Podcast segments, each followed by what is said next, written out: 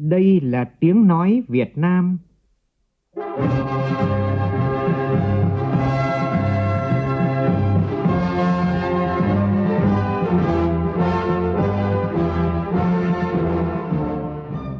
là tiếng nói Việt Nam, phát thanh từ Hà Nội, thủ đô nước Cộng hòa xã hội chủ nghĩa Việt Nam.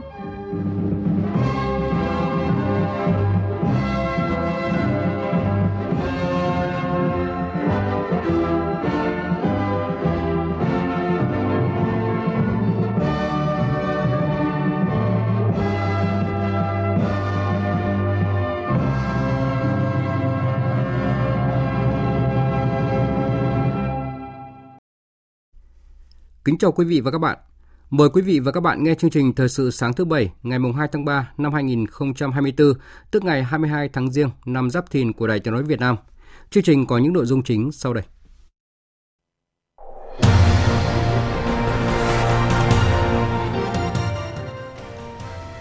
Thu ngân sách nhà nước 2 tháng đầu năm ước đạt gần 362.000 tỷ đồng, tăng 112,9% so với năm ngoái. Đây là tín hiệu tích cực góp phần hỗ trợ thúc đẩy hoạt động sản xuất kinh doanh và ổn định nền kinh tế. Chính thức bàn giao nhà máy điện BOT Phú Mỹ 3 cho Tập đoàn Điện lực Việt Nam vận hành khai thác. Nghệ An đầu tư trên 233 tỷ đồng nâng cấp mở rộng cảng hàng không quốc tế Vinh. Trong phần tin quốc tế, khoảng 200 nhà lập pháp tại 12 quốc gia, trong đó có Mỹ, Canada, Australia cùng nhiều nước châu Âu đã kêu gọi áp đặt lệnh cấm vận vũ khí đối với Israel. Tổng thống Mỹ Joe Biden ký dự luật ngân sách tạm thời giúp chính phủ liên bang chưa phải đóng cửa trong vài ngày tới.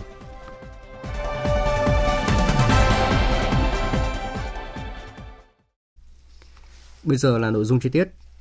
Bộ Tài chính vừa thông tin về tiến độ hoàn thiện hồ sơ của ba dự luật thuế sửa đổi quan trọng được dư luận và cộng đồng doanh nghiệp quan tâm, đó là luật thuế thu nhập doanh nghiệp, luật thuế giá trị gia tăng và luật thuế tiêu thụ đặc biệt để sớm trình Quốc hội xem xét. Đối với luật thuế thu nhập doanh nghiệp sửa đổi, Bộ Tài chính đã có công văn gửi Bộ Tư pháp để bổ sung vào chương trình xây dựng luật pháp lệnh năm 2024 theo trình tự thủ tục quy định tại luật ban hành văn bản quy phạm pháp luật. Theo đó, dự kiến trình Quốc hội xem xét cho ý kiến đối với dự án luật tại kỳ họp thứ 8 diễn ra vào tháng 10 tới và thông qua tại kỳ họp thứ 9 vào tháng 5 năm 2025. Đối với luật thuế giá trị gia tăng sửa đổi, Bộ Tài chính đã có công văn gửi lấy ý kiến các bộ ngành địa phương, Ủy ban Trung ương Mặt trận Tổ quốc Việt Nam, Liên đoàn Thương mại và Công nghiệp Việt Nam. Đồng thời, đang dự thảo cổng thông tin điện tử của Chính phủ, Bộ Tài chính để lấy ý kiến rộng rãi của nhân dân. Các nội dung dự kiến sửa đổi tập trung vào các vấn đề liên quan đến người nộp thuế, đối tượng không chịu thuế giá trị gia tăng, giá tính thuế, thuế suất thuế giá trị gia tăng và việc khấu trừ hoàn thuế giá trị gia tăng. Qua đó, tiếp tục thể chế hóa các chủ trương đường lối của Đảng, Nhà nước liên quan đến cải cách chính sách thuế, khắc phục các vướng mắc phát sinh khi thực hiện luật thuế giá trị gia tăng thời gian qua, tạo môi trường thuận lợi cho người nộp thuế tuân thủ pháp luật về thuế, đảm bảo tính thống nhất đồng bộ với các pháp luật liên quan và yêu cầu cơ cấu lại ngân sách nhà nước theo hướng bền vững và phù hợp với xu hướng cải cách thuế của quốc tế. Bộ Tài chính dự kiến trình Quốc hội xem xét cho ý kiến đối với dự án luật tại kỳ họp thứ 7 diễn ra vào tháng 5 tới và thông qua tại kỳ họp thứ 8 vào tháng 10. Ngoài ra, Bộ đang hoàn thiện hồ sơ đề nghị xây dựng luật thuế tiêu thụ đặc biệt sửa đổi để chính Quốc hội xem xét cho ý kiến tại kỳ họp thứ 8 vào tháng 10 và thông qua tại kỳ họp thứ 9 vào tháng 5 năm 2025. Trong khi đó, thì Tổng cục Thuế cho biết là tổng thu ngân sách nhà nước 2 tháng đầu năm do cơ quan thuế quản lý ước đạt gần 362.000 tỷ đồng, bằng 112,9% so với cùng kỳ năm ngoái. Theo thống kê, có 53 trong số 63 địa phương có tăng thu và 10 địa phương có tổng thu thấp hơn so với cùng kỳ năm ngoái. 37 địa phương có tiến độ thực hiện dự toán đạt khá trên 20%, còn 26 địa phương có tiến độ thu đạt thấp dưới 20%.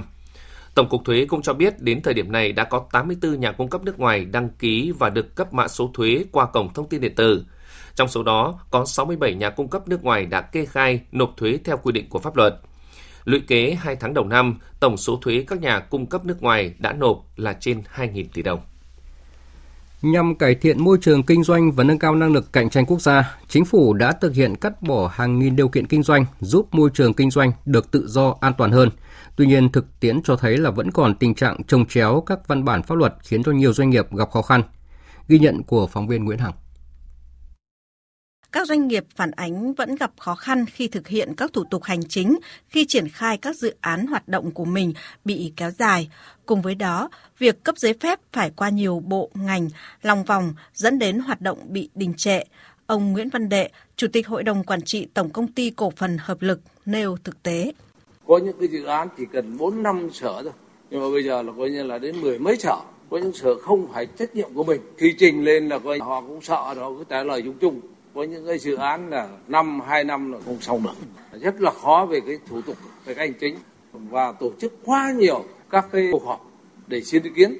Rồi không được thì là bắt đầu lại vòng nữa vòng nữa. Rất nhiều vòng. Cái này là đa số là phần nhiều của các tỉnh cũng là lĩnh vực gặp nhiều khó khăn trong thời gian qua ông Nguyễn Quốc Hiệp, chủ tịch hiệp hội các nhà thầu xây dựng Việt Nam cho biết. Về bất động sản làm một dự án, chúng tôi báo ta tính là nó có khoảng độ gần 40 cái con dấu. Để các cái thủ tục pháp lý đóng được cái dấu ấy thì mới ra được cái thủ tục cuối cùng. Và 40 con dấu ấy thì thông thường là mất khoảng là hai năm rưỡi, mà ông nào kém thì có khi năm, bảy năm, thậm chí một chục năm. Thế thì như vậy là làm sao mà phát triển được ờ, cái thúc đẩy được cái đầu tư? Mỗi một tỉnh quan niệm rằng cái thủ tục đầu tư bất động sản là theo một kiểu và vì vậy cho nên là các tỉnh là mỗi tỉnh sẽ có một cái hành lang một cái quy định riêng để làm một cái dự án bất động sản đây là một cái vấn đề tồn động rất là lâu. Theo các chuyên gia kinh tế, mặc dù số lượng dịch vụ công trực tuyến theo báo cáo của các bộ ngành địa phương cải thiện mạnh mẽ, song việc thực thi còn mang tính hình thức. Tại một số địa phương, những nỗ lực cải cách chưa rõ nét và chưa thực sự bám sát với thực tiễn doanh nghiệp. Phó giáo sư tiến sĩ Nguyễn Thường Lạng, giảng viên cao cấp Viện Thương mại và Kinh tế Quốc tế, Trường Đại học Kinh tế Quốc dân đánh giá. Tôi theo dõi cái nghị quyết này cách đây khoảng 10 năm rồi. Tôi cho rằng chúng ta có làm nhưng có đúng nhưng chưa đủ. Môi trường kinh doanh của Việt Nam vẫn là có nhiều gai góc, vẫn là chi phí phi chính thức cũng khá cao. Cho nên tôi nghĩ là trong năm này chúng ta khẳng định lại cái đó. Bởi vì bản thân môi trường kinh doanh Việt Nam để xếp hạng quốc tế chúng ta có bao giờ được đứng số 1 đâu. Toàn đứng thứ 70, 80 thôi. Để, thì tôi nghĩ là đó là sứ mạng chúng ta phải vươn lên cái vị trí cao hơn về Vậy thì liên quan đến cái gì? Liên quan giống như là thủ tục hành chính, chi phí chi phí chính thức, thủ tục giải phóng mặt bằng, thủ tục miễn giảm thuế. Tất cả những cái đó chúng ta cần phải tiến hành một cuộc gọi là thay đổi mạnh hơn nữa, quyết liệt hơn nữa.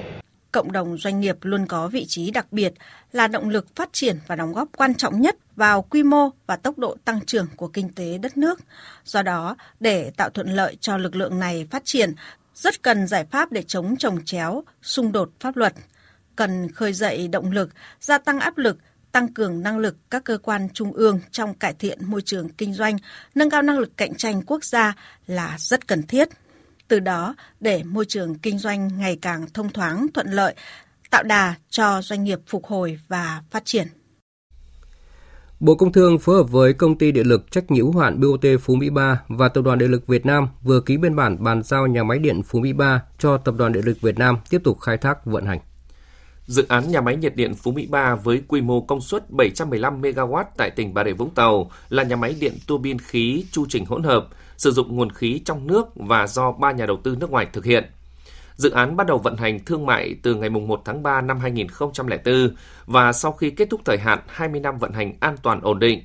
Vào lúc 0 giờ sáng qua, nhà máy đã được chuyển giao thành công cho Tập đoàn Điện lực Việt Nam tiếp tục khai thác vận hành. Dự án nhà máy nhiệt điện Phú Mỹ 3 là dự án nguồn điện 100% vốn đầu tư nước ngoài theo phương thức đối tác công tư đầu tiên được chính phủ Việt Nam giao cho các nhà đầu tư nước ngoài thực hiện sau khi mở cửa và hội nhập kinh tế quốc tế. Việc thực hiện thành công dự án đã thể hiện sự đúng đắn đường lối chủ trương chính sách của Đảng, Nhà nước và Chính phủ trong việc thu hút nguồn vốn đầu tư nước ngoài, đa dạng hóa phương thức đầu tư đối với những dự án kết cấu hạ tầng phục vụ phát triển kinh tế xã hội của đất nước. Ủy ban dân tỉnh Nghệ An vừa phê duyệt quyết định chấp thuận chủ trương đầu tư mở rộng cải tạo sân đỗ máy bay cảng hàng không quốc tế Vinh với tổng mức đầu tư trên 233 tỷ đồng. Dự án do phía Tổng công ty Hàng không Việt Nam làm chủ đầu tư. Nguồn kinh phí này sẽ tập trung vào các hạng mục là cải tạo, mở rộng sân đỗ máy bay để nâng tổng số vị trí đỗ máy bay từ 6 lên thành 9 vị trí đỗ. Tiến độ xây dựng hoàn thành dự án và đưa vào sử dụng trong 12 tháng, kể từ ngày hoàn thành việc giải phóng mặt bằng, giao đất và cấp giấy phép xây dựng. Dự án được thực hiện tại xã Nghi Liên, thành phố Vinh. Diện tích sử dụng đất dự kiến là gần 6 hecta. Theo kế hoạch, dự án hoàn thành và đưa vào sử dụng trong 12 tháng kể từ ngày hoàn thành việc giải phóng mặt bằng, giao đất và cấp giấy phép xây dựng. Thời gian hoạt động là 50 năm kể từ ngày nhà đầu tư được quyết định giao đất. Để kích cầu tiêu dùng nội địa, ngay từ đầu năm nay, Sở Công Thương Thành phố Hồ Chí Minh đã có kế hoạch triển khai các chương trình khuyến mại tập trung với cách làm mới. Phóng viên Lệ Hằng thường trú tại Thành phố Hồ Chí Minh thông tin. Ngay từ đầu quý 2 năm nay, Sở Công Thương Thành phố Hồ Chí Minh sẽ triển khai chương trình Shopping Season đến các doanh nghiệp và địa phương. Điểm mới của chương trình này năm nay là Sở Công Thương sẽ phối hợp với Sở Du lịch thành phố tổ chức các chương trình khuyến mại tập trung cùng lúc với chương trình kích cầu du lịch để thu hút người tiêu dùng thành phố và cả du khách. Trong đó có chương trình khuyến mại hàng hiệu của Sở Công Thương thành phố mở rộng đến 5 quận huyện trên cơ sở cách làm và hiệu quả của chương trình năm 2023. Ông Nguyễn Khắc Hiếu, Phó trưởng phòng xuất nhập khẩu Sở Công Thương thành phố Hồ Chí Minh cho biết. bởi cái giải pháp đó sẽ tạo điều kiện cho doanh nghiệp kích thích bán hàng, người tiêu dùng có điều kiện để mua hàng hóa chất lượng nhưng mà giá cả phù hợp vì trong cái chương trình khuyến mại tập trung của sự kiện khuyến mại hàng hiệu á, là cái yếu tố khuyến mại, yếu tố giảm giá, yếu tố mua hàng tặng hàng là được đặt lên hàng đầu và cái sự kiện này á, thì nó sẽ có cái mức khuyến mại lên tới 100%, nó sẽ kích thích được cái nhu cầu của người dân mua hàng. Hôm nay tại tỉnh Hà Giang, Văn phòng Thường trực Ban Chỉ đạo Quốc gia về phòng chống thiên tai phối hợp với đối tác giảm ờ, nhẹ rủi ro thiên tai tổ chức hội thảo xây dựng kế hoạch đối tác giảm nhẹ rủi ro thiên tai giai đoạn 2025-2030. Phóng viên Minh Long thông tin. Những năm gần đây, công tác phòng chống thiên tai ở Việt Nam đã có những chuyển biến mang tính toàn diện, chuyển hướng mạnh mẽ từ bị động ứng phó sang chủ động phòng ngừa. Chủ động ứng phó với thiên tai, Việt Nam đã và đang hành động sớm theo hướng tiếp cận với ba trụ cột chính gồm thông tin về rủi ro thiên tai, hệ thống dự báo và cảnh báo sớm, lập kế hoạch vận hành và thực hiện, phân bổ kinh phí hỗ trợ trước thiên tai. Trong đó, thông tin dự báo, cảnh báo là trụ cột quan trọng, không chỉ dự báo chính xác để có hành động sớm mà còn cần truyền tải những thông tin này đến với người dân, đối tượng dễ bị tổn thương và vùng thường xuyên chịu tác động của thiên tai. Tại hội thảo, các thành viên của đối tác giảm nhẹ rủi ro thiên tai cũng như đại diện cộng đồng dân cư và chính quyền cơ sở sẽ cùng nhau chia sẻ về kinh nghiệm trong xây dựng kế hoạch, các sáng kiến giảm nhẹ rủi ro thiên tai dựa vào cộng đồng, thông tin và truyền thông nâng cao nhận thức người dân về giảm nhẹ rủi ro thiên tai cũng như huy động sự vào cuộc của toàn xã hội trong phòng ngừa, ứng phó và khắc phục hậu quả thiên tai. Thưa quý vị và các bạn, nhiều năm qua, chương trình nâng bước em tới trường và mô hình con nuôi đồn biên phòng đã lan tỏa yêu thương của những người lính quân hàm xanh đến các địa bàn biên giới hải đảo của tỉnh Quảng Ngãi, giúp nhiều em trong các gia đình đặc biệt khó khăn được đến trường học tập, góp phần tích cực vào sự nghiệp trồng người, nâng cao dân trí ở vùng sâu, vùng xa, biên giới, vùng đồng bào dân tộc thiểu số. Nhân kỷ niệm 65 năm ngày truyền thống bộ đội biên phòng, phóng viên Thành Long thường trú tại miền Trung có bài viết đề cập câu chuyện này. Nhà em Nguyễn Tấn Thành ở xã Biển Bình Châu, huyện Bình Sơn, tỉnh Quảng Ngãi, hoàn cảnh gia đình rất éo le. Bố Thành bị bệnh thần kinh, mẹ bị tai biến nằm một chỗ, không tự chăm sóc được bản thân. Đang tu ăn tuổi học, hàng ngày Nguyễn Tấn Thành phải ra cảng cá, xin cá vụn về nấu ăn, làm ruộng vườn thay bố mẹ. Thấu hiểu hoàn cảnh của em, các thầy cô và cán bộ chiến sĩ Hải đội 2, Bộ đội biên phòng tỉnh Quảng Ngãi thông qua chương trình Nâng bước em tới trường đã giúp đỡ Thành tiếp tục đi học. Ngoài tiền hỗ trợ hàng tháng, Bộ đội biên phòng còn cử lực lượng hỗ trợ gia đình em khi cần thiết. Cứ thế, Nguyễn Tấn Thành học hết cấp 2 rồi cấp 3 với học lực giỏi. Vào đại học, Thành tiếp tục được nhận học bổng của các nhà tài trợ. Số tiền đó em gửi về để bố mẹ mua thuốc chữa bệnh. Em đi làm thêm kiếm tiền tự nuôi mình ăn học. Ra trường với tấm bằng kỹ sư, Thành được vào làm việc ở nhà máy thép Hòa Phát Dung Quất. Tháng lương đầu tiên được 10 triệu đồng, Thành dành một nửa gửi lại chương trình nâng bước em tới trường của bộ đội biên phòng tỉnh Quảng Ngãi. Nguyễn Tấn Thành cho biết, em có được ngày hôm nay là nhờ chương trình và các nhà hào tâm. Bây giờ đi làm có lương, Thành muốn gửi lại để giúp những em nhỏ hoàn cảnh khó khăn tiếp tục đến trường. Lúc mà em được nhận học bổng của nâng bước em tới trường là em rất vui, được mọi người yêu thương, chia sẻ. Trở qua đó rồi nên em đồng cổm được sự chăm sóc chú đáo tận tình của các chú bộ đầu em phan tỉnh đó. vừa đây thôi em vừa nhận được thống lương đầu tiên thôi rồi em trích ra được một nửa để em gỡ là à, quỹ học bổng năm trước em tới trường để em muốn loan tỏa ước mơ hy vàng của các em cũng giống như em hầu kia để thực hiện được ước mơ đi học và đến trường. Nhắc đến hoàn cảnh của Nguyễn Tấn Thành, người dân thôn Phú Quý, xã Bình Châu, huyện Bình Sơn, tỉnh Quảng Ngãi luôn cảm phục. Nhờ sự hỗ trợ từ chương trình nâng bước em tới trường của bộ đội biên phòng, giấc mơ đi học của Thành và nhiều em nhỏ hoàn cảnh khó khăn được hiện thực hóa. Ông Trần Châu Dũng, trưởng thôn Phú Quý, xã Bình Châu, huyện Bình Sơn cho rằng, chương trình nâng bước em tới trường thực sự là cầu nối để những hoàn cảnh khó khăn thay đổi cuộc sống. Điều kiện của gia đình em Thành rất là khó khăn. Là mẹ đó thì bệnh như vậy. Tấm lòng của rất là nhiều người cũng tạo điều kiện cho em và cũng có hỗ trợ cái thời gian mà học tập từ tiểu hạt ra lên à, trung học phổ thông và đến khi em đào đại học thì cũng hoàn thành được 4 năm đại học nói chung là cũng à, nhờ cái chương trình à, của biên phòng đó cũng hỗ trợ cho em rất nhiều nên là em mới đủ điều kiện để học. Đến bữa nay thì em cũng học ra trường cũng đi xin được việc thăm mẹ chính quyền địa phương cũng rất là cảm ơn những cái nhà hậu tâm mạnh thường quân. Từ chương trình nâng bước em tới trường do Bộ Tư lệnh Bộ đội Biên phòng phát động, đến nay, các cán bộ chiến sĩ biên phòng tỉnh Quảng Ngãi đã nhận đỡ đầu thường xuyên 35 em học sinh nghèo, mồ côi trên địa bàn khu vực biên giới biển. Nhiều cháu trở thành con nuôi của đồn biên phòng, Đại tá Trần Tuấn Anh, chỉ huy trưởng Bộ Chỉ huy Biên phòng tỉnh Quảng Ngãi cho biết. Đây là một cái chương trình và xuyên suốt cùng với lực lượng bộ đội biên phòng trong quá trình thực hiện nhiệm vụ. Hướng đến cho là các cái cháu, các cái em hiện nay mà được lực lượng bộ đội biên phòng nuôi hỗ trợ cái chương trình nâng bậc em đến trường này thấy đấy là một cái cái động lực để mình phấn đấu thực hiện cái ước mơ của bản thân cũng như là không phụ lòng đối với lực lượng bộ đội biên phòng, giúp cho là, cho xã hội, giúp cho địa phương thưa quý vị, không chỉ thể hiện tính nhân văn sâu sắc, chương trình nâng bước em tới trường và mô hình con nuôi đồn biên phòng được bộ đội biên phòng tỉnh Quảng Ngãi triển khai hiệu quả đã chấp cánh ước mơ cho bao học sinh nghèo có một tương lai tươi sáng. Chương trình cũng đã góp phần thắt chặt thêm tình quân dân gắn bó keo sơn.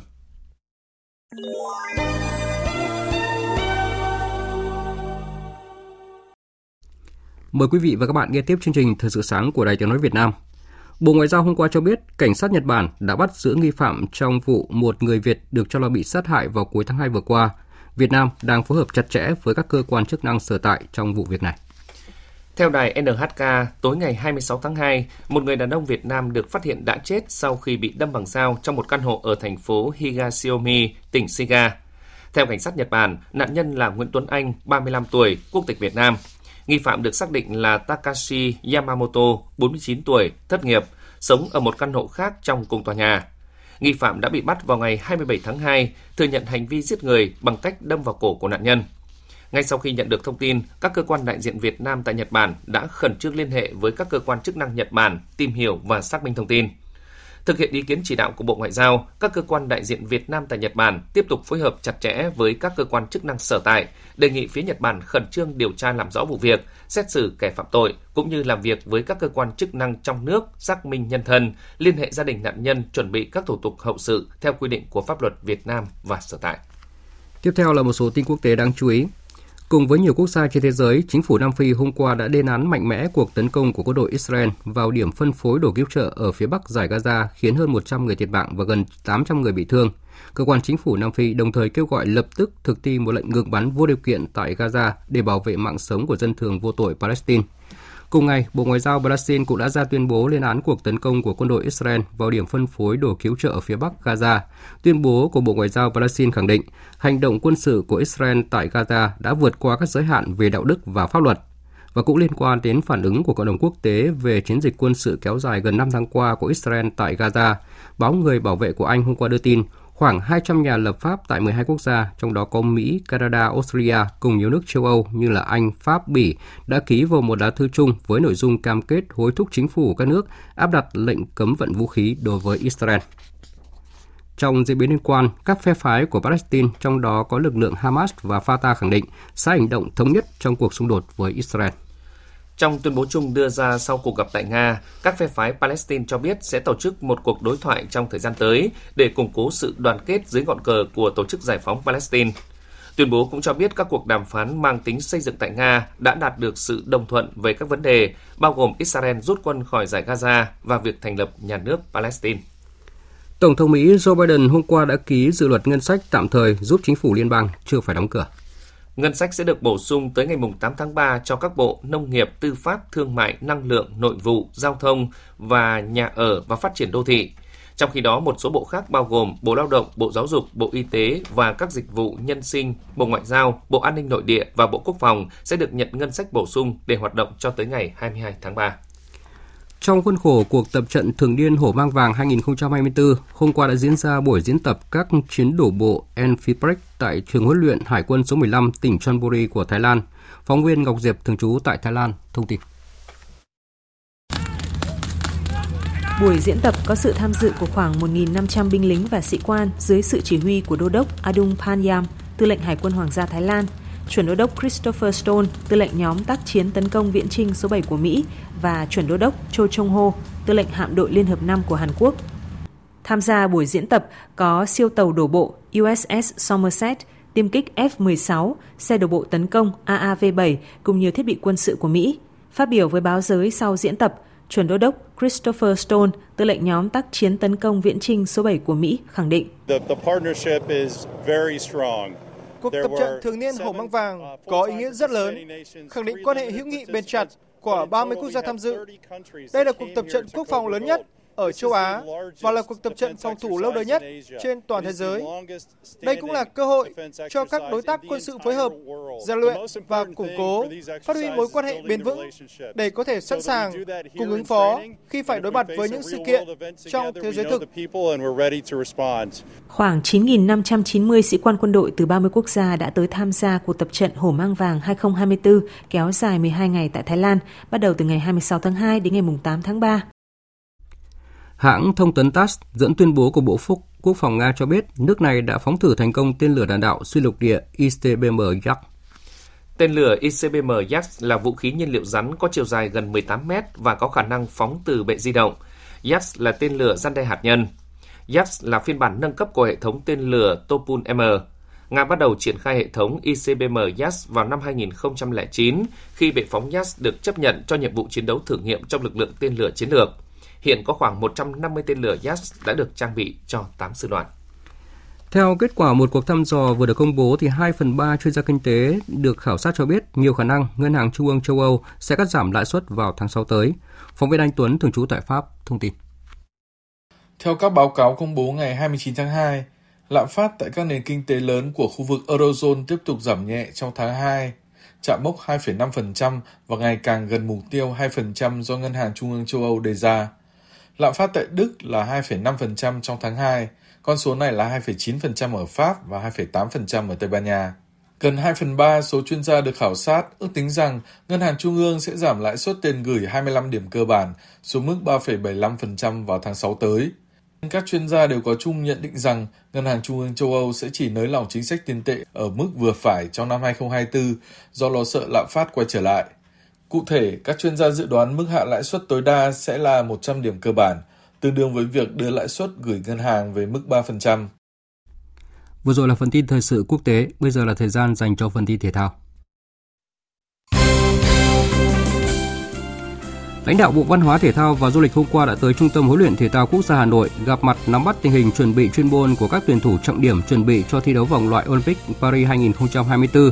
Ở buổi gặp mặt, các đội tuyển thể thao quốc gia như bắn súng, bắn cung, điền kinh, taekwondo, judo, cử tạ đều cam kết sẽ thi đấu hết sức mình để giành vé tham dự ngày hội thể thao lớn nhất hành tinh. Để chuẩn bị cho vòng chung kết giải vô địch U20 nữ châu Á diễn ra tại Uzbekistan, chiều qua đội tuyển U20 nữ Việt Nam đã có buổi tập đầu tiên tại sân phụ, cạnh sân vận động Ja, nơi sẽ diễn ra trận đấu đầu tiên giữa đội tuyển U20 nữ Việt Nam và đối thủ được đánh giá cao nhất tại bảng B là đội tuyển U20 nữ Nhật Bản.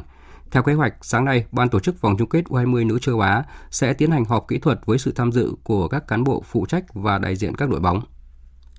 Chiều qua đã diễn ra hai cặp đấu muộn của lượt trận thứ hai giải Futsal HD Bank vô địch quốc gia. Pha là công duy nhất của Thịnh Phát ở phút 37 đã giúp câu lạc bộ Thái Sơn Nam Thành phố Hồ Chí Minh giành chọn 3 điểm trước đối thủ cạnh tranh Sài Gòn Titan Thành phố Hồ Chí Minh, qua đó vươn lên chiếm ngôi đầu bảng. Ở trận đấu diễn ra trước đó, Thái Sơn Bắc cũng vượt qua Tân Hiệp Hưng Thành phố Hồ Chí Minh với tỷ số 1-0. Mặc dù cùng sở hữu 6 điểm sau hai lượt trận, nhưng Thái Sơn Bắc vẫn phải nhường vị trí số 1 trên bảng xếp hạng cho Thái Sơn Nam Thành phố Hồ Chí Minh do kém nhà đương kim vô địch về hiệu số bàn thắng bại. Dự báo thời tiết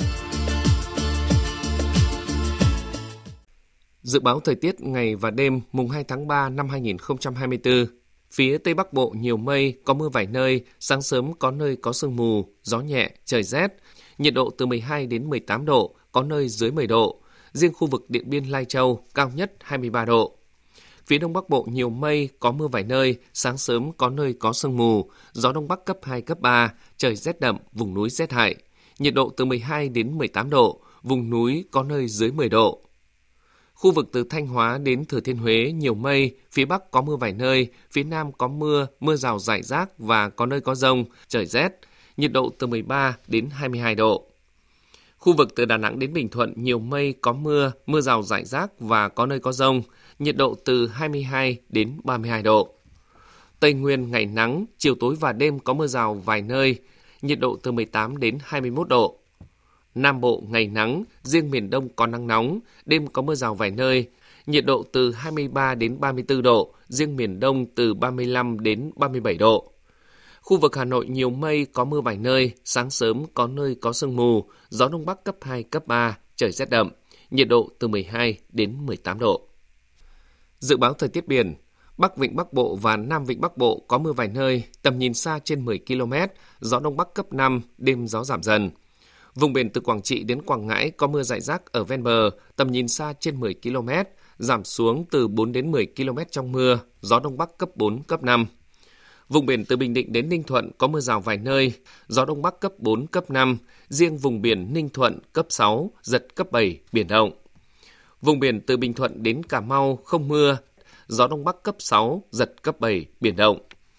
Vùng biển từ Cà Mau đến Kiên Giang không mưa, gió Đông cấp 4, cấp 5. Khu vực Bắc Biển Đông có mưa vài nơi, gió Đông Bắc cấp 6, giật cấp 7, cấp 8, biển động. Riêng phía Đông Bắc có lúc cấp 7, giật cấp 8, cấp 9, biển động mạnh. Khu vực giữa Biển Đông có mưa rào vài nơi, gió Đông Bắc cấp 5. Khu vực quần đảo Hoàng Sa thuộc thành phố Đà Nẵng có mưa vài nơi, gió Đông Bắc cấp 6, giật cấp 7, cấp 8, biển động. Khu vực Nam Biển Đông và khu vực quần đảo Trường Sa thuộc tỉnh Khánh Hòa có mưa rào vài nơi, gió Đông Bắc cấp 5, riêng phía Tây cấp 6, giật cấp 7, biển động. Vịnh Thái Lan có mưa rào vài nơi, gió Đông Nam cấp 4. Vừa rồi là những thông tin dự báo thời tiết, bây giờ chúng tôi tóm lược một số tin chính đã phát trong chương trình.